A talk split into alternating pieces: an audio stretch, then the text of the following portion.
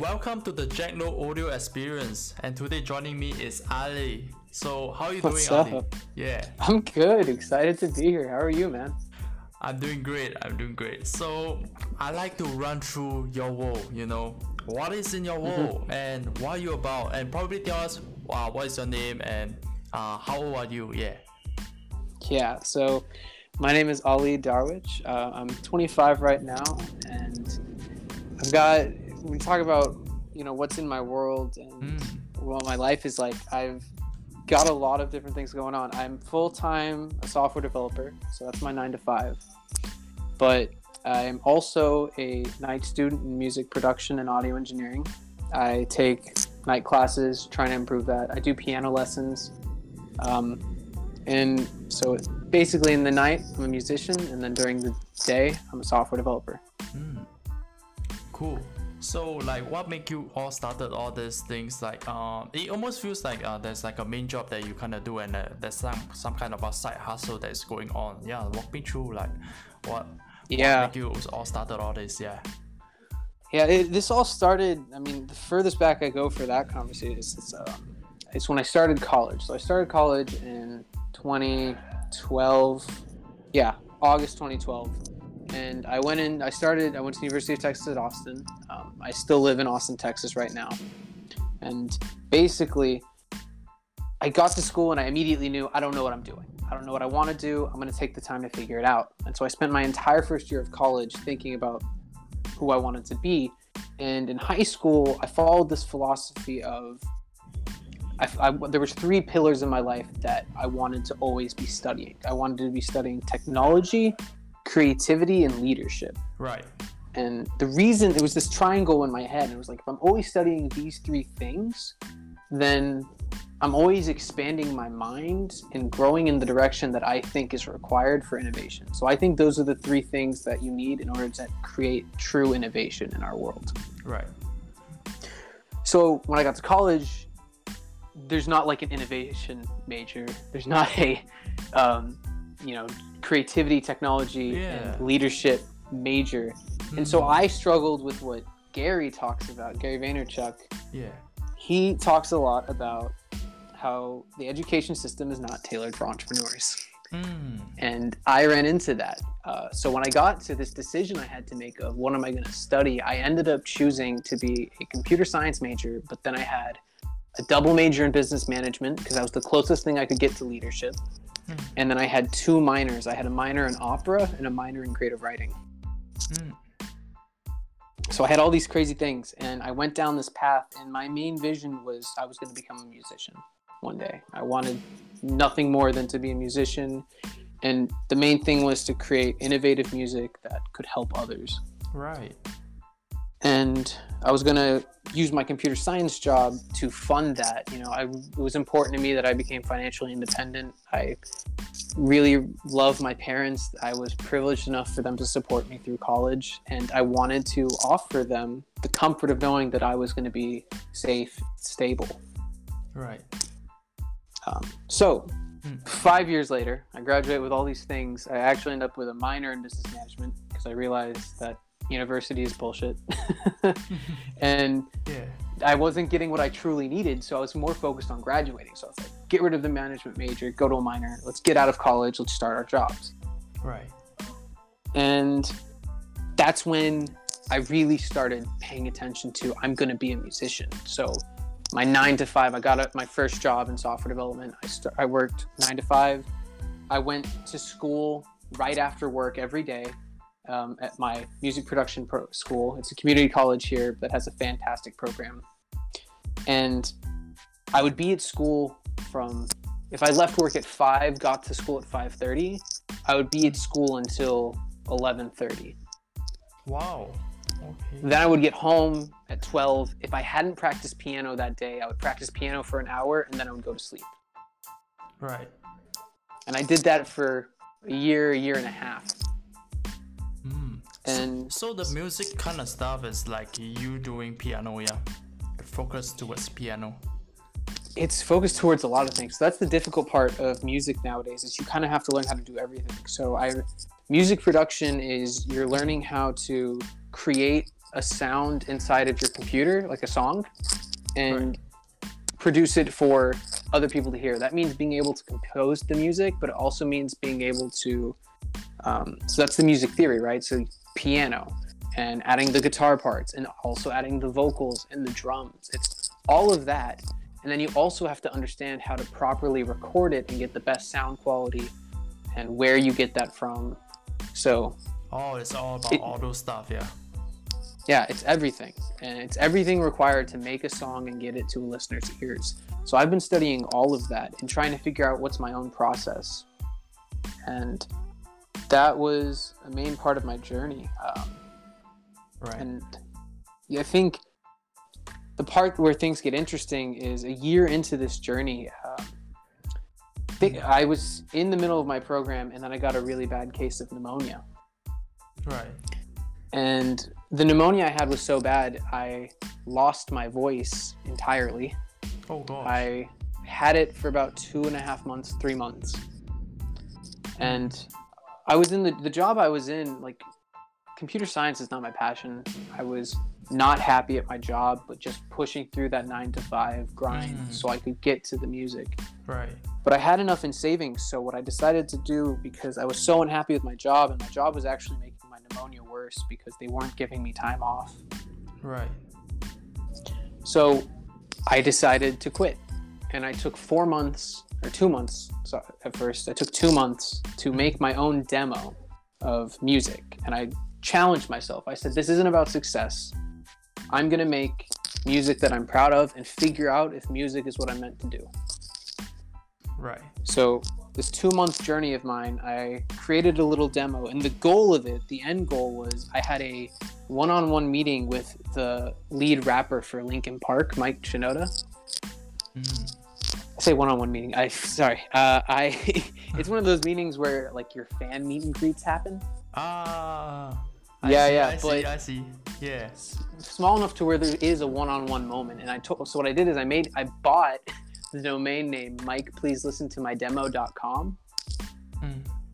and I made this website for him, which had four different pieces of content for him to do. And it was my pursuit for challenging myself to make musical content and all the types of content that I was so afraid of making for all these years.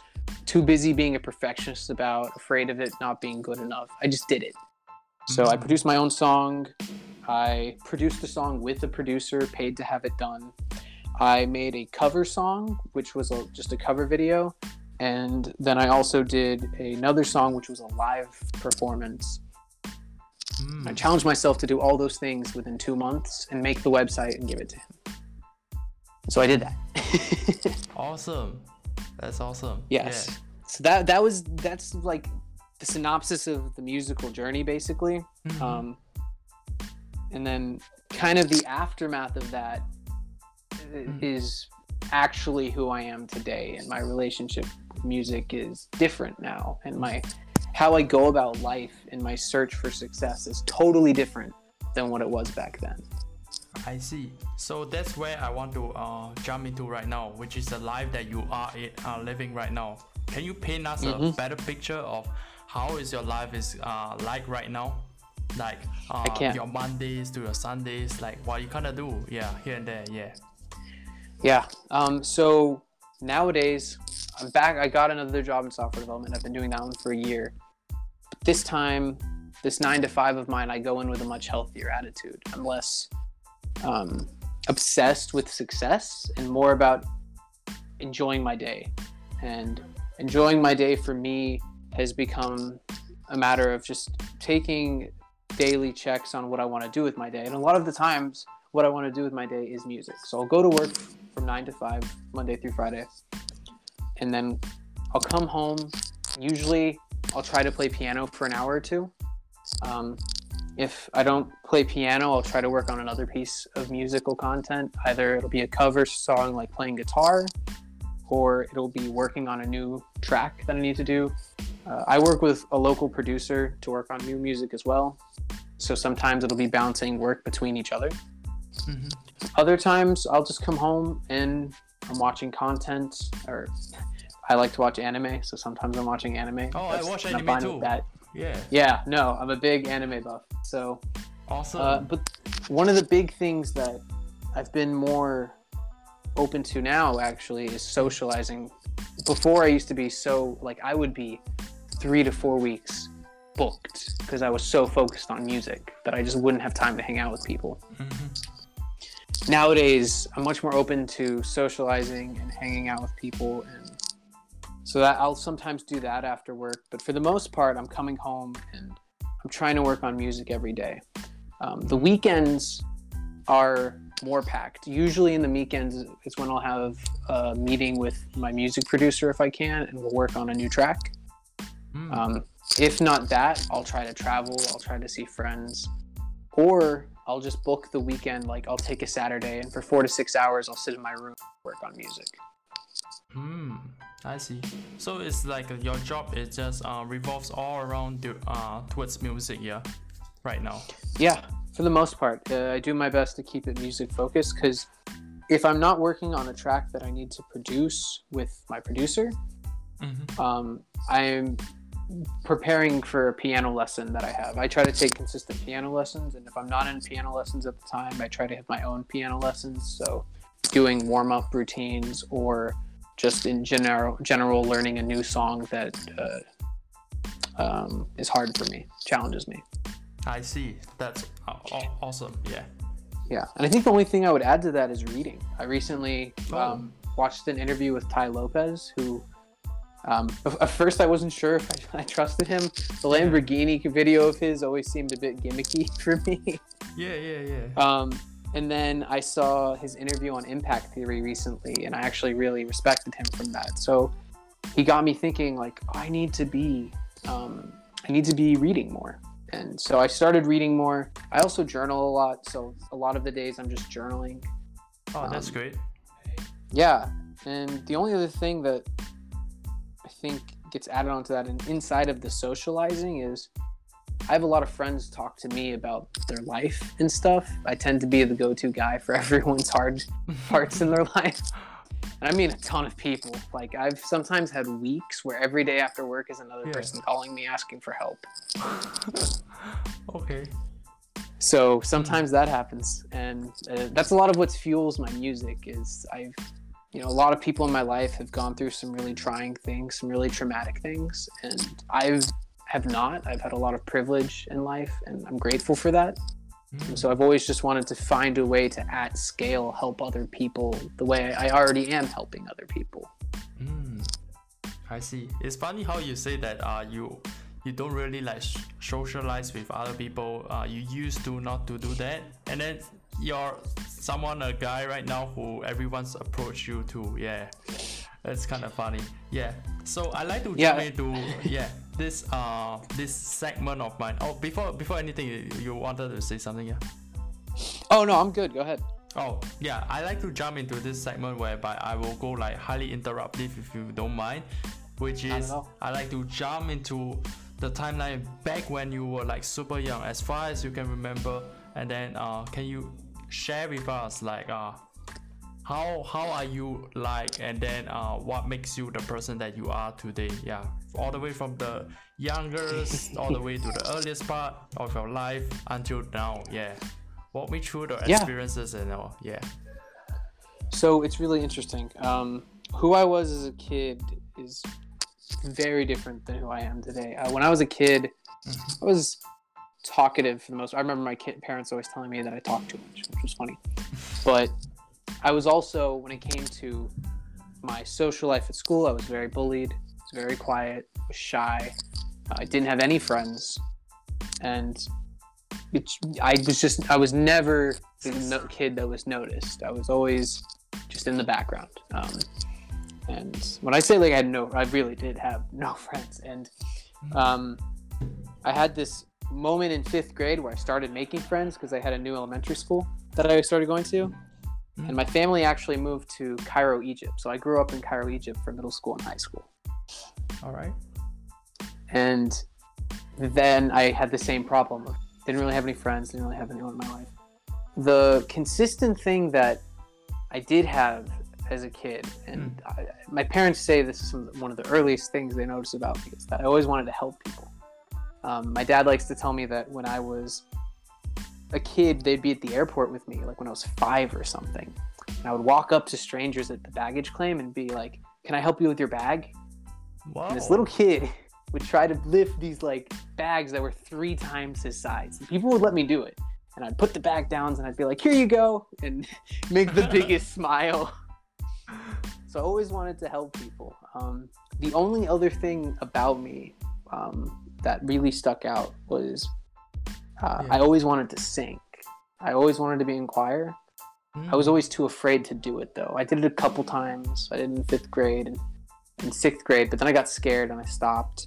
I didn't do it again until I was in 12th grade because in 10th and 11th grade, I found a huge amount of confidence and self worth. And I just started saying, I don't really care what anyone else thinks about me. I'm going to start.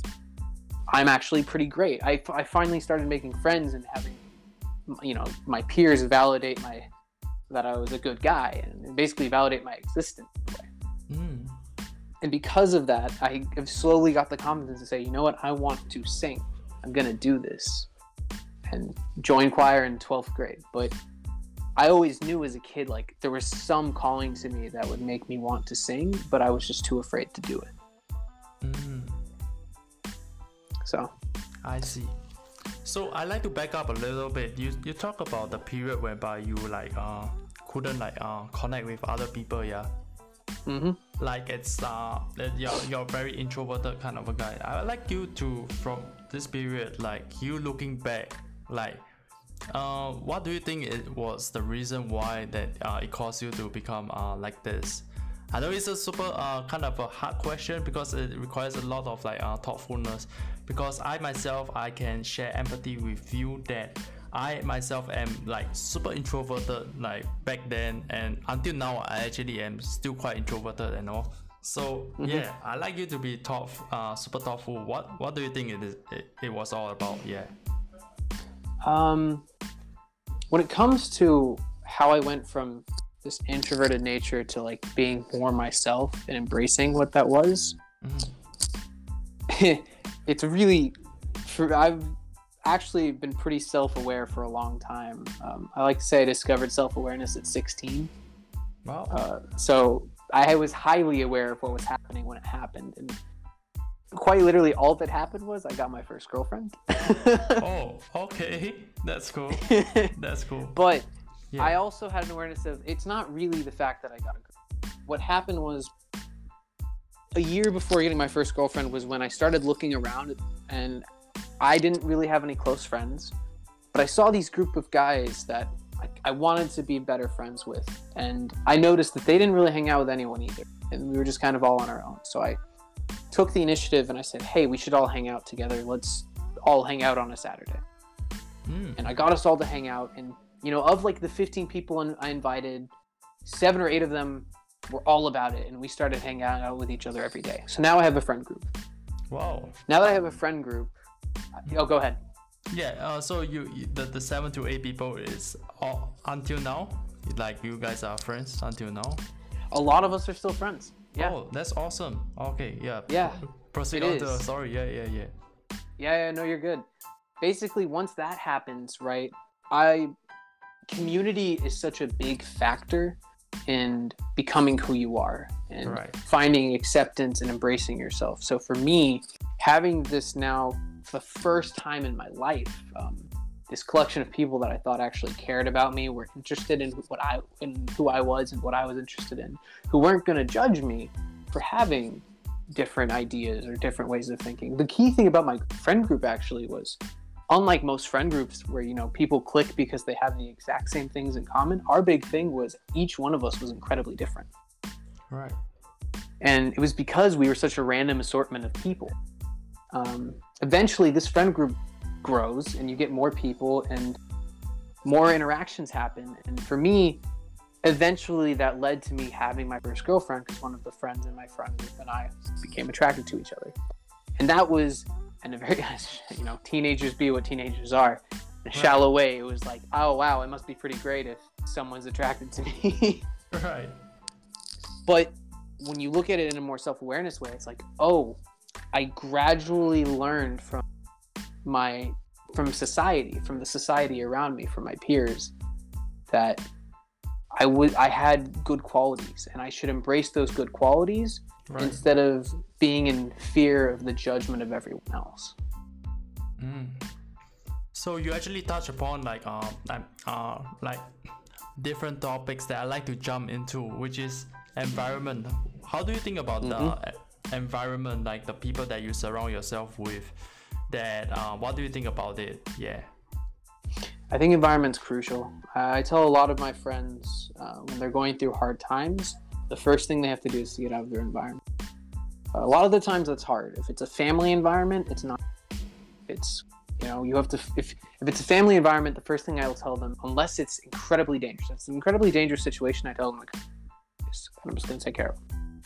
Um, mm. But in other cases, I say you need to get financially independent, and you need to figure out the most reliable way you can do that and then cut them off just say goodbye. And that's the family environment right, right. then there's environments like you know your friends. Sometimes you have like a negative friend or you've got ba- bad influences in your life.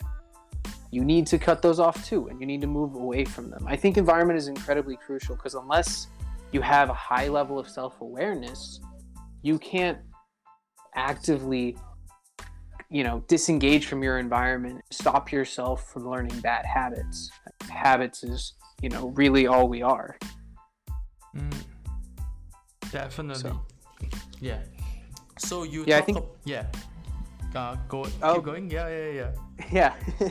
I was going to give an example for myself. Oh okay when cool. i graduated yeah. college um, when i graduated college i was had not enough of an understanding of music there was a lot i was behind on Mm. So I didn't do I, my music production night classes because I thought that after getting this degree, I was going to be a successful musician. I actually did it because I knew I was going to be in an environment surrounded by musicians, surrounded by people who wanted to become professional music producers and professional audio engineers. Mm, right. And being around those people, I could start building the habits and the mindsets of a musician. So for me, going and doing the night classes and spending those five to six hours a day at school, the value in it wasn't the educational experience, it was the environmental experience of being around these people. Right. Yeah. Mm. So I yeah, I think environment's crucial. I'd love to hear what you think. Yeah, uh, what I think is that uh, I don't really want to uh, give my hot take towards uh, environment because I feel like I don't I don't really handle environment really that well. You know what I mean? Oh. Yeah, yeah, yeah. Interesting. Interesting. Yeah, because uh, the friends around me is uh, because very recently uh, here's here's a fun here's a funny thing that I actually kind of do. You know because uh, I told you that I'm introverted. Yeah. Mm-hmm, so mm-hmm. I like to be super thoughtful right now to think back uh, what I actually did. I may actually think that I actually uh, fucked up on purpose uh, around my friends. You know, I purposely uh, um, how say you know uh, I fucked up my own personality on purpose to mm. unfriend this person because I felt that uh, the environment is pretty toxic. I don't really want to say it's toxic, but yeah, it's um, I felt that it's pretty toxic. So yeah, I I per- I, I fucked up my uh, own personality on purpose to make sure that I don't uh, go out with them that kind of stuff. Every time they ask me out, I won't uh, uh, make it out with them. Yeah, and mm-hmm, mm-hmm. proceeded on. I just felt that I choose my friends very specifically to the people who are genuine, who are nice, who I felt that are true. You know, because how I look at it towards the world right now is that people are fronting, you know, they probably like fake stuff, you know. You, you know what I mean? Like I do. People are yeah. very great at faking things, you know, like saying that oh um uh if you don't do this you're not cool and yeah there's so much like of cool things like oh sneakers you got to get this off whites you got to be yeah. uh playing basketball you got to be doing this that this that yeah uh, but what i think deep down inside i feel that that's not who I am, and I just want to behave uh, the authentic me. And I do get that I will get stuck, you know, at mm-hmm. many points of my life when I was still hanging out with them. I felt that I was pretty much like trying to blend myself into the environment itself, you know. Mm-hmm. So I like to be very thoughtful about uh, the people who I hang out with, and I like to be very thoughtful about the environment and all that. Yeah, so that's how that's my hot take towards that. You know, I don't really know what to do with that. Yeah, you know. So mm-hmm. that's my experience towards environment. Yeah. I'm just glad you have an awareness of it. I mean, not everyone does, right? Mm. So that's that's the topic that I really want to jump into. Uh, I'm glad that you talk about this self awareness thing. So you talk about you being 16, you became like super self aware so like talk to me about the thought process like that brought you that brings in uh, you to that state like you like talk to me about the thought process because i find it like super hard you know like you being 16 yeah. You already having the self-awareness how can it be yeah. yeah talk to me about that yeah so it's really funny i the first way i'll start talking about self-awareness is when i was a freshman in high school Mm. Uh, before the friends and everything, I looked around me and I was like, I don't have friends. I don't understand how to get friends. I don't know what how that works still. I just don't get it. Um, so I need to figure out how to talk to people. And this is back when people were using MSN Messenger to talk to each other. Yeah. And right before Facebook chat was happening. Yeah, I remember the era. Yeah. Yeah. so I would, you know, I'd talk to people, I'd get close, and then if I got close enough to get their messenger, you know, tag, I might start having online conversations with them. And what I ended up getting really good at is people, I started getting really good at talking people through their problems and right. becoming someone that people could trust, not because you know, some people they want to get to know you so they can have dirt on you, and other people want to get to know you because they want to feel important. They want to get to know you because if they know your secrets, then now they're important to you and they can validate themselves a little bit. I totally I genuinely, yeah. yeah, yeah. It's a terrible thing. And I always, mm. every time I was doing, having a conversation, it was never about me. Remember, my root was I wanted to help others. So right. even when I'm asking someone a question or I'm trying to get to know them, I ask myself, you know, is this helpful for them or am I just, you know, bothering them or Am I bringing up a bad memory? Like I had this awareness, but the key thing was I was learning how humans felt emotion because I was talking to these people and becoming someone that they were telling things to that they never told anyone else. You know, family drama or past history and, you know, struggles they were having with a partner. All these things at a young age. Then around, I think it was 10th or 11th grade. Like it's not that much time, but high school feels long. Mm. Um, eventually, I, I started having these conversations in person with people, with my friend group that I mentioned. We start, we get really good at having honest communication with each other, and just having good life talks, like about life and about each other. One day, I was just talking to myself like a little out loud, honestly. Right. And I started asking myself a question, and then I would answer it. And I asked a question, and then I would answer it. Wow. And I realized, like, oh, if I just ask myself the questions I would ask everyone else, like, why uh, I would be able to have so many conversations with myself and grow. I don't need someone else to have those conversations. I can just do it with myself. Wow. Okay. So that's that's how I learned self-awareness, but the other thing it taught me was perspective because when I started doing that, I was like, well, if I only talk to myself, I'm only going to see things one way. I want to start seeing things from other people's perspective. I want to start asking myself, all right, well, how would my friend Steven respond to this situation? How would my friend Hussein react to this conversation? Right.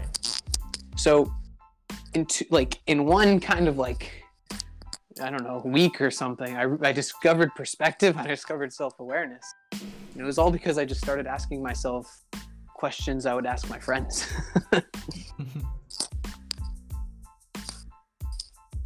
Right. Yeah. Awesome.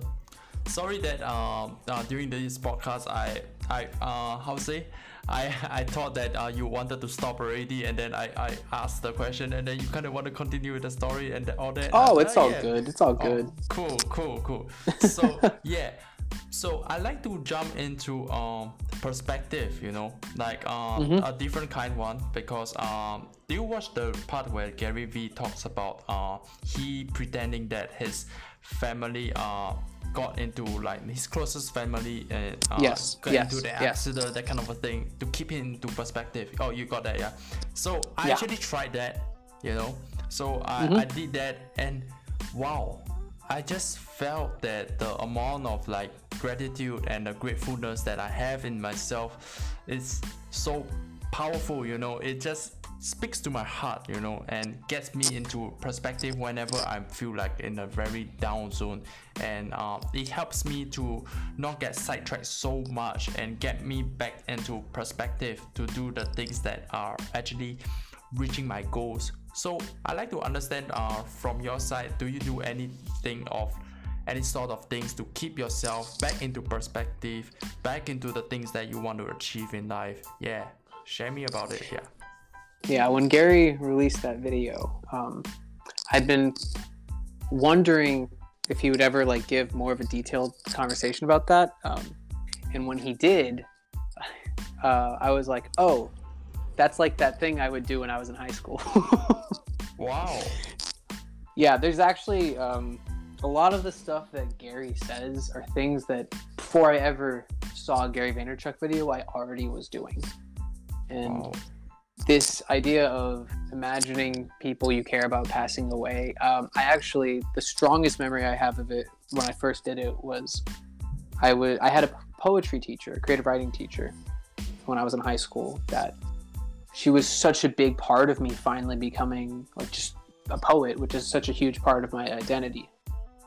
Um, one day I, I was just you know lying down in bed and my head started going into a million different thoughts of perspective and thinking about different things that could happen in life. And one of the thoughts I had is like, what if my poetry teacher passed away? And I thought about how sad that would be. And I was like, what if I had to like talk at her eulogy? What would I do? How would I feel? And then I just ended up writing this poem about how I felt. Wow. And that was my fir- one of my first experiences with that. Mm. I started doing that. a- I had done that a couple times before. I do it when I think about my family, my father, my mom. Um, I've done it with relatives. I think a lot about. Mm. Um, I have a lot of family in Lebanon and Syria, and they don't live as good of a life as I live, right? Right. So they still live their own great lives, I'm sure, but they have to deal with a very different kind of country than I do living in America. Right. So, I, yeah, very young, I started doing that as well. Um, that's cool. Mm. yeah what i will say is what i started doing more so the older i i got was uh, more s- today specifically is i started meditating Mm. and for me that just means taking the time i almost i try to do every hour of lunch at work i try to do outside i'll eat and then i'll just sit meditate for 10 20 minutes think um, maybe journal journaling's a big for me. And i've developed this motto in high school called appreciate everything. And that's what i learned like truly like appreciate your existence how lucky you are to be alive how lucky you are to have everything you have. And a lot of it was born out of you know this thought of like what if someone you loved passed away? And a lot of it was also from all the perspective i had on my privilege because i had all these people telling me about their hardships in life that i didn't have nowhere near as bad as they had Mm. and then I also had very tangible things like seeing my family in Lebanon, Syria. I've visited them several times. Like I've seen the life they live versus the life I live. You know, I grew up in Egypt. Egypt has a lot of poverty. I did a lot of community service there. So I saw directly like what it meant to be living in a third world country effectively and that kind of lifestyle instead of living as a foreigner in that country. Right. So it's yeah. Um, I think it's an amazing thing to do. It's a hard thing to do, Mm. but I think it's a really big step in awareness of life and awareness of how to appreciate life. And it makes it easier to forgive people and to let things go because you realize you don't have a lot of time with them. Right. Time is everything, yeah. Like uh, there's so so little uh time. Uh, like we should be, uh, we should appreciate the time, yeah, that we have every single moment, and all, yeah. Yeah. And that's not to say that it's easy because it's not always easy. yeah, a hundred percent. Yeah. So I like to um understand like uh you you having like uh so much of a self awareness uh, like since like super young. Like I like to know like uh, what do you think is the thing that actually make you the person that you are that uh becoming like uh super self aware of the things that you kind of like do what do you think was the source where did it came from like, the source of the self awareness specifically? Uh, yeah, like because it feels like it's not like a pretty much like a, uh normal thing to uh, for people to have like at such a young age, you know. Like you talk about self awareness, you talk about uh, you appreciating stuff. Like it feels like uh, I don't know what what to call that. I would say it's humility. You know that you have so much humility in yourself. Like what make what do you think is the thing that uh, actually make you the person that you are like doing then? Like is it because like you have like great influence from your relatives or what so not that you see them uh, being so much of a human uh, uh, so much humility in them that influence you to kind of do so? Or you watch some stuff that make you a person that you are yeah like Yeah, yeah I get I get it. I get your question now. mm, Um it's that's really hard for me to answer and I wonder I'm actually kind of in the process of trying to answer it. mm, Um, I want to believe that because I've had such a, a long history of it, I'm trying to write in this this journaling I'm doing. I'm trying to journal now my my like daily life lessons. Like, what do I learn about myself and my thought process on discovering these things, so that the next time I learn something like self awareness, I have a tangible way to communicate with people what the process of learning it was. Mm, with and i'm trying to go back and be like okay how do i explain empathy? How do i explain self-awareness to people? How did i figure it out? Yeah. And i think this is where i got genetically lucky. And gary vaynerchuk says it like i was born with an underlying design desire to help others. And it was because i was born with so much empathy for my fellow human which is funny because even though i was an incredibly empathetic person i was also an incredibly bullied person. I was an incredibly lonely child. My family wasn't a super close family by any means like i really didn't have a lot of conversations with my dad until I was like in high school. After I'd learned to just d- do this stuff already, yeah and event- like, funny enough, it turns out my dad's a very similar person for me, but I figured it out on my own, completely own way.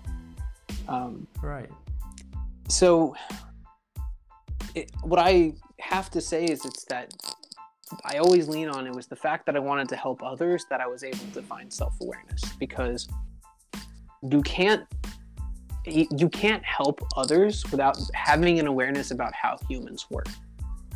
right So I was obsessively trying to figure out how humans work, and I was doing a lot of experimenting. A lot of the first conversations I had with people where I was trying to help them, I did not do a good job. I heard like a lot of people I am not friends with anymore because you know the friendship was just not working for them. It was you know too much of a hard conversation always. We were always talking about things that they were going through Mm, and I had to learn how to step back from that and have other kinds of conversations or how to talk about my own problems and not always talk about theirs. Um, it's yeah. Um, but the driving element to it was this obsessive desire to understand humans. And before I started talking to people to do that, I was watching TV. Right. Literally. I was watching Friends, I was watching rom coms, I was watching whatever I could watch. And one day when I was watching TV in like middle school, I realized every single character in a fictional TV show was written by a human. Which means every fictional character is effectively a real person. Like they have real emotions, they have real traits that have been given to them from another human, right? Mm. And because of that, if you're actually paying attention to the movie, you can learn a lot about human behavior. Mm. Definitely. So, yeah, I that was like a weird meta self-awareness where it's like I can kind of cheat. I don't have to experience everything. If I watch the right things and I pay the right attention, I can learn a lot about how to deal with humans. Yeah, that's where you kind of like um.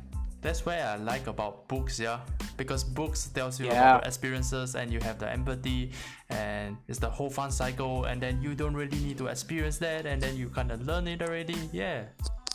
Yeah. So Mm. I first did that, and like I said, it's that driving desire to understand humans because once you can understand how humans in general work, eventually you can have the humility to say, I'm not special, I'm a human too. I'm just as susceptible to all the things that I'm seeing other humans be susceptible to. right. So you start to say, like, whenever you have a thought, you question the thought. You say, like, is that really what I wanted? Do I, do I really want that second donut? Like, that's a very simple one. But then it's also a, a matter of, like, oh, do I really want to hang out with that friend? Or am I just doing that because I'm lonely? And the reason I'm lonely is actually because when I'm alone with myself, I don't like myself. Right. Right.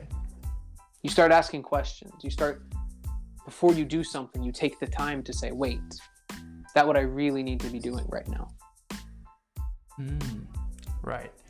I like to jump And- into like the, the thing that you talk about, like uh, asking questions. Or you, you, you, you were saying, yeah? yeah i just realized Hmm. really helpful for my explaining of things thank you um, yeah. what i realized was the way i figured out like when do you second guess yourself is you know when you're watching a movie and you're about to watch the main character do the stupid thing for like the third time you're like why are you still doing that you know that's not good for you you know hanging out with that person might put you in an accidental situation and all of a sudden the climax of the movie happens and they got into a car accident right Mm, I realized I have those moments in my own life. Someone else could be watching me as a movie and be like, "Why are you doing that again? You know that's bad for you." like, stop hanging out with these people. Stop doing these same habits. Like, it makes you so sad. Right. So, if you really want to learn how to start having that self awareness, another way to do it is really start Mm. paying attention to when you're watching a movie or reading a book and you say, when you get really annoyed with a character and you're like, oh, they're doing it again, they're going to complain about it again. And start asking yourself, what am I doing that I always end up complaining about later? Mm, right. Definitely. So, Yeah, that's a great great example to uh, actually uh, put you on to actually question yourself to have the higher level of self awareness. Yeah. yeah. But you were saying, go ahead. Yeah. So you talk about like uh, questioning yourself. So how important like uh, what what do you think is the power like of like asking yourself the questions? Because to me it feels like uh it's like us you, you making use of your accumulated experiences in your heart to uh, you questioning and then you using those experiences to kind of match an answer to to get an answer for yourself so what what do you think is the power of like actually asking your questions towards yourself yeah If by power you mean the benefit of it, like what if I yeah gain from think? those experiences? Yeah. yeah what I've found is a lot of the times when it comes to at least things regarding other humans, uh, I have found, I want to say, a higher level awareness of a lot of situations faster than a lot of people. Mm. Um, and one of the bigger benefits is, um, like I said, I'm the person that a lot of my friends go to. And it's because a lot of the things that they've learned to, that they're dealing with are things that I've already figured out. Mm. And so I've been able to help a lot of people through these one-on-ones. I mean, I've had I've had days where I've like ran into someone randomly on the street that I haven't seen in a while and I'm like, "Hey, how's it going?" and they'll just be like, "Terrible. Here's everything that's going on." So we sit for 4 hours. we talk about their life, catch up, I get a quick idea of what's going on. I'm like, "Okay, here's what I think you should do."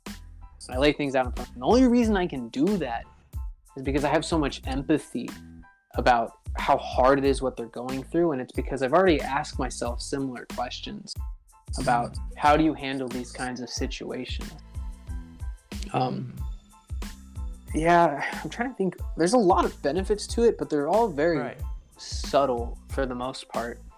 Right. Um, the main benefit I feel like I get in general is I'm able to understand people better and empathize better. So even today, when I'm at the office, for example, right. and I'm talking with my coworkers, uh, it's very quick for me to figure out like, oh, they're having a good day or they're having a bad day, and know how to respond in those situations to let them know that I'm here to help.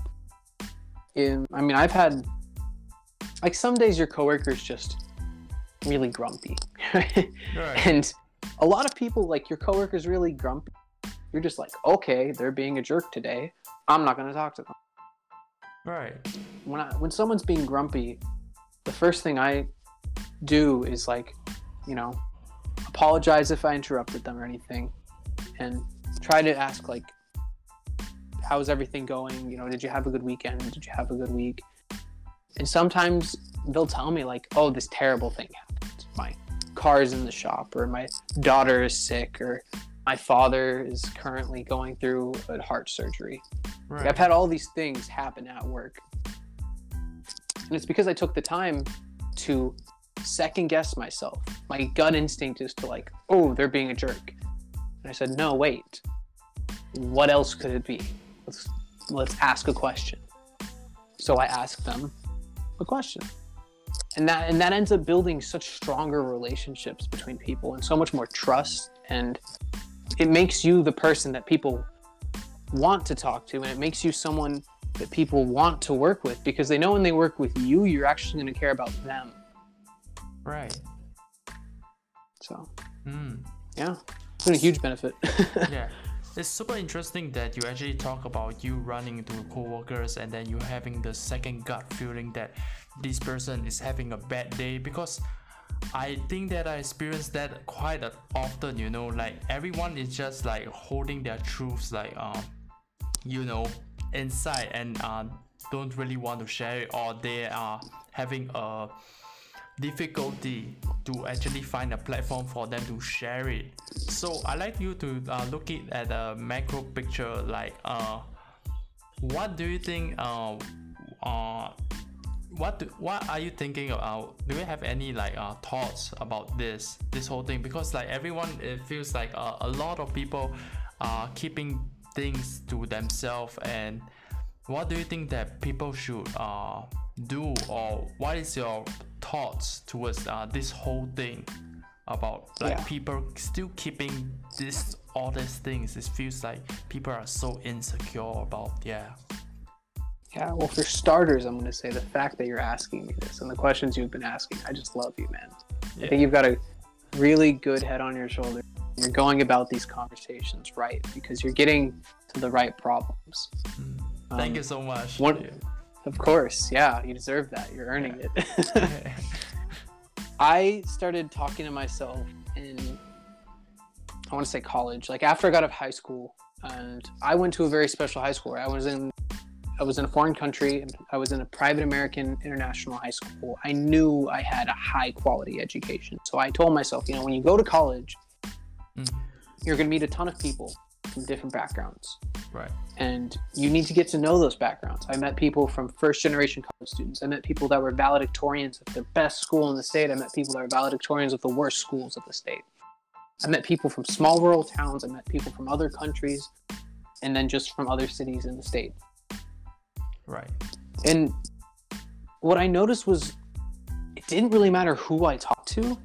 None of them, like none of them, had had deep conversations.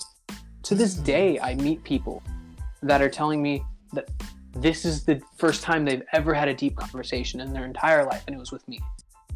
And I'm like, you're 24. You're eight, you're you're 20. You're 31. Like I've I met a 29 year old or 30 year old. I can't. She was like late 20s, early 30s, lawyer from the UK. Right. Uh, it was a random experience, and she met me, and we drove out to like wine country together just for fun. Right. We were just, you know, why not go on a random trip with a stranger? It sounds like a great time. Right. she told me on that trip we started talking and we had these deep conversations about life and stuff and she says she's never had a deep conversation like that in her entire life and that i'm the wisest 24 year old she's ever met Wow. and i'm like i hate that i hate that you this beautiful smart lawyer who's done so much traveling has met so many people smart people she went to law school Right. she has not had a deep conversation like this in her life. And it's because we have these cultures where people don't feel comfortable talking about it. And where do people learn those habits? We learn them from family.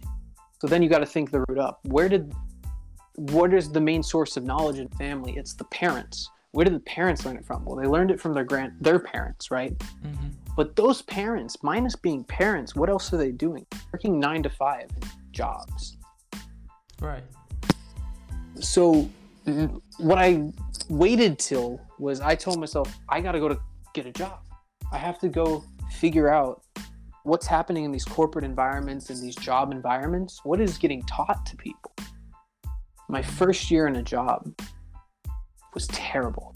It was incredibly passive aggressive. Everyone was complaining Mm. between each other, but no one would ever complain to management Mm. management wasn't truly listening to their employees and making decisions that employees then had to just deal with.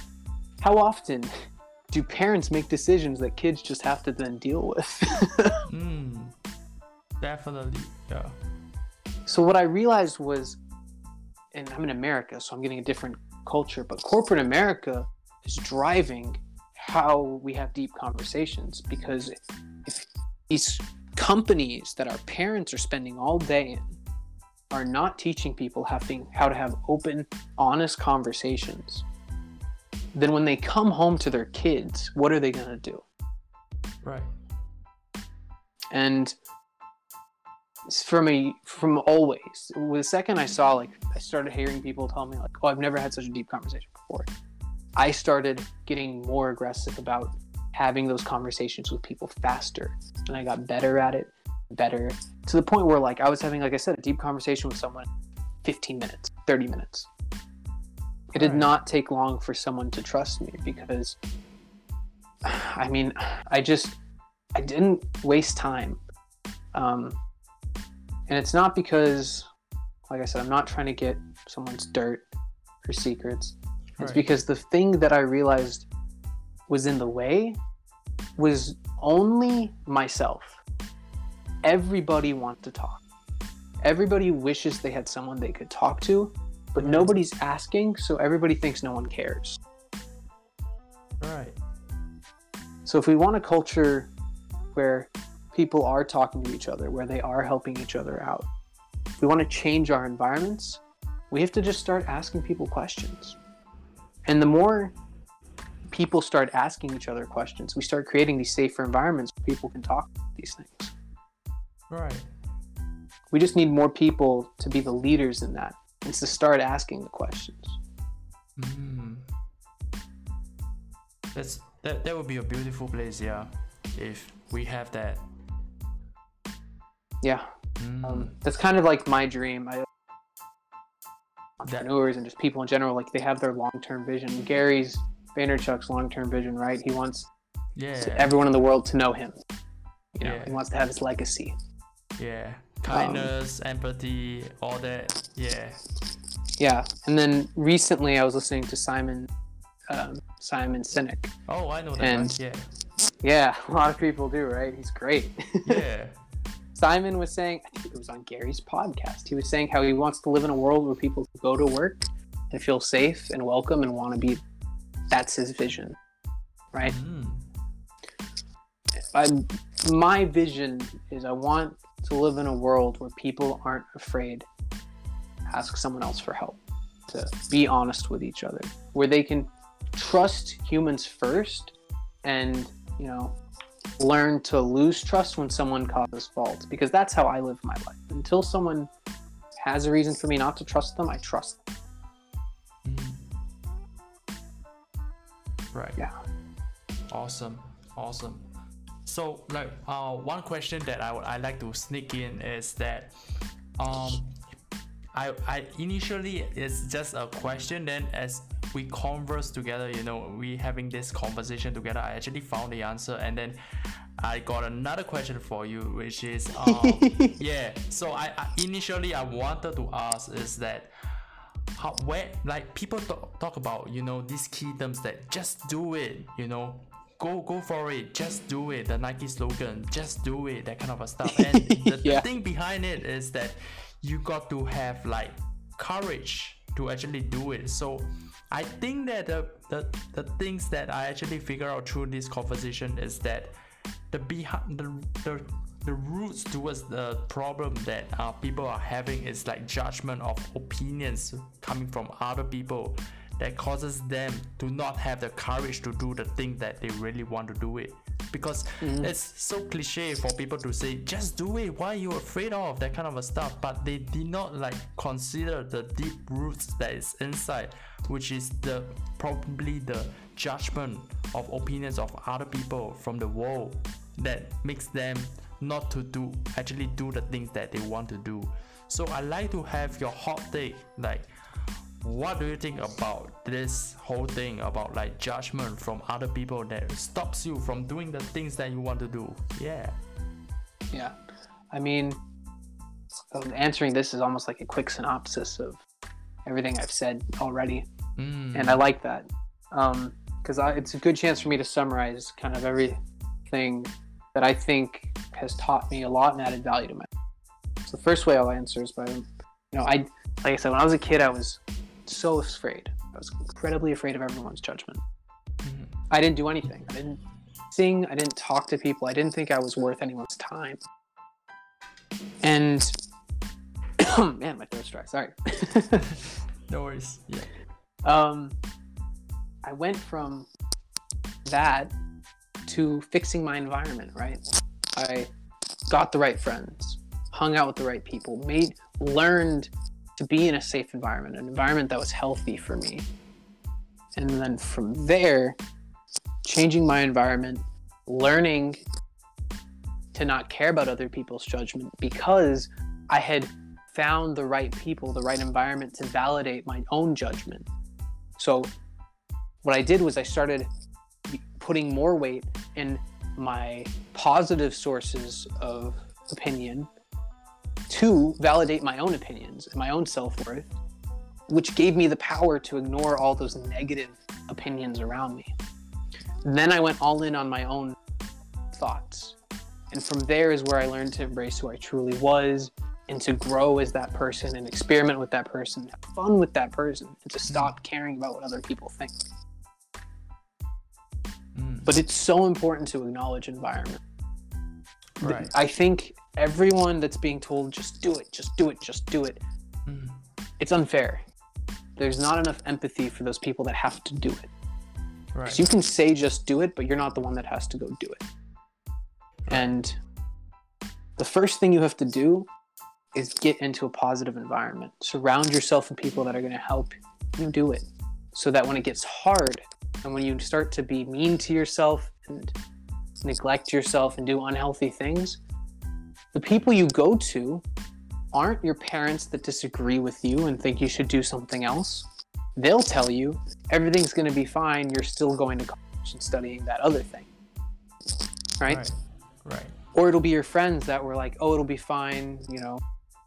It's not like that was going anywhere, anyways. Instead, you're going to go to your other ambitious friends or whoever you th- believes in you, and they're going to say, you're strong, you're capable, you know this is what's right for you. You just got to be patient and work harder. Right. And it all starts with environment because Mm. humans i don't there's not a lot of humans that can do it alone and i have a lot of admirations for the ones who can because i can't i know i need a support group i know my environment is a huge part of my life i acknowledge that Yeah. Me too. Me too. Yeah. yeah and so that's why i like to emphasize this process. First acknowledge the environment you're acknowledge is that who you want to be? If you want to be a famous musician are you hanging out with musicians? If you want to be a great engineer are you hanging out with engineers? If you want to be a salesman are you doing sales? Mm. and are you asking those people for advice? If not then you got to get in those environments. It doesn't mean you have to necessarily say goodbye to those other environments but you have to start asking yourself you know how much weight can you give when i talk to people now Right. you know i tell myself like not everyone understands my not everyone's a musician Right. so a lot of people are scared of that career path they're like oh there's no money in it Mm. and so um, I don't go to my coworkers at my software development job and I talk about my music career. In fact, I do. I don't try my best not to talk about music because a lot of them are going to be like, "Where's that going to go?" You know, they'll question it and they'll say, "Oh, it's it's good to have a hobby, but like you should never do something serious with that." Right. Um, and so instead, I put a lot less weight in their opinion and I put more opinion on my teachers and my Mm. mentors in my music program because they are all successful already and I can trust their opinions on the topic. But if you're coming from a place of insecurity where you're scared of it, where you're only surrounded in all those other people don't get it, but they're trying to tell you what to do with your life, Right.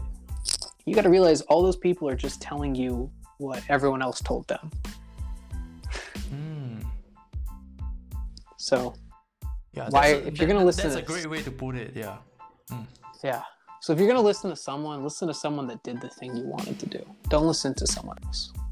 Mm. Right. Definitely. Yeah. All right. A hundred percent. So like um before I end off this podcast, I usually like to ask my guests uh one last hot take that is in their mind that they really want to talk about. It's like uh, a very selfish moment for yourself to actually talk about. Yeah, that's in your mind. Yeah. Gotcha. Hmm. Let me try to think of something we haven't talked. Yeah. Get out of the scope of this Yeah. current mindset and put myself in a totally different. yeah, sure. So Mhm. nowadays, there is two things that I try to think about the most, Mm. and it's self worth and forgiveness. Mm. And it's acknowledging my own self worth and the worth of other humans. And for me, what that means is realizing that I'm not special. I'm an ant on this big thing called planet Earth, and I'm as equal as the person next to me. And for me, that's incredibly validating because a lot of the times it's hard for me to feel like I have the audacity to do anything or to do you know, I get anxious and I start thinking that who am I? I'm not more as important as someone else. But when I put myself in that perspective, my worth is equal to everyone else's on this planet. My worth is, is equal to Gary Vaynerchuk. It's equal to every president on the planet. We're all just humans. We're all have innate worth, Mm. which means we all have the right to do what we want to do for ourselves. And we don't have to listen to each other, but we do have to respect each other to a bare minimum. We have to respect each other's worth, ex- their existence in this life. And that takes me to forgiveness, which is point two. Right. You have to learn to forgive yourself. Forgive yourselves for making mistakes, for not figuring it out sooner, for not being perfect. And you also need to figure out, or you also need to forgive others for not figuring it out. Forgive your parents. Forgive the friend that stabbed you in the back. Forgive people that just didn't understand and gave you bad advice. Everyone's just doing their best, and so are you. Mm. So you should be forgiving with yourself, forgiving with, and just move on to whatever's next. That's how we're gonna find more kindness for each other, more empathy, Right. and that's what I. That's my hot take for you. Right. That's awesome. That's super awesome, I think. Yeah. So Yeah. uh before we uh move on to end off, yeah. Uh is where can we find you on the social media or anything that uh you would like to us uh do any shout outs or anything, yeah. Ooh, okay, so that's interesting. I'm actually Mm. considering switching my social media tags sometime soon, but for now, Yeah. where you can still find me is at when knights on Instagram. That's W H E N K I or K N I G H T. So it's when knights like medieval knights. Very confusing. Um, and then I also have a YouTube that you can get to.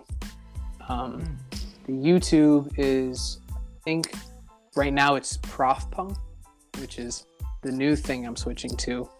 Mm. I'm realizing the easiest way to get to both of those is going to possibly just be my website, which is my first name, Ali, A L I, Hmm. and then my last name, D A R W I C H E dot com. So you can also get me there. Hopefully, that gives people enough contact with me. But I'm probably going to own that domain name for the. And you can always find me there. All right, awesome, awesome. So so grateful to have you here, Ali, and thank you guys for listening. I hope you guys have a great listen. Yeah. yeah, me too. Thank you all so much. All right.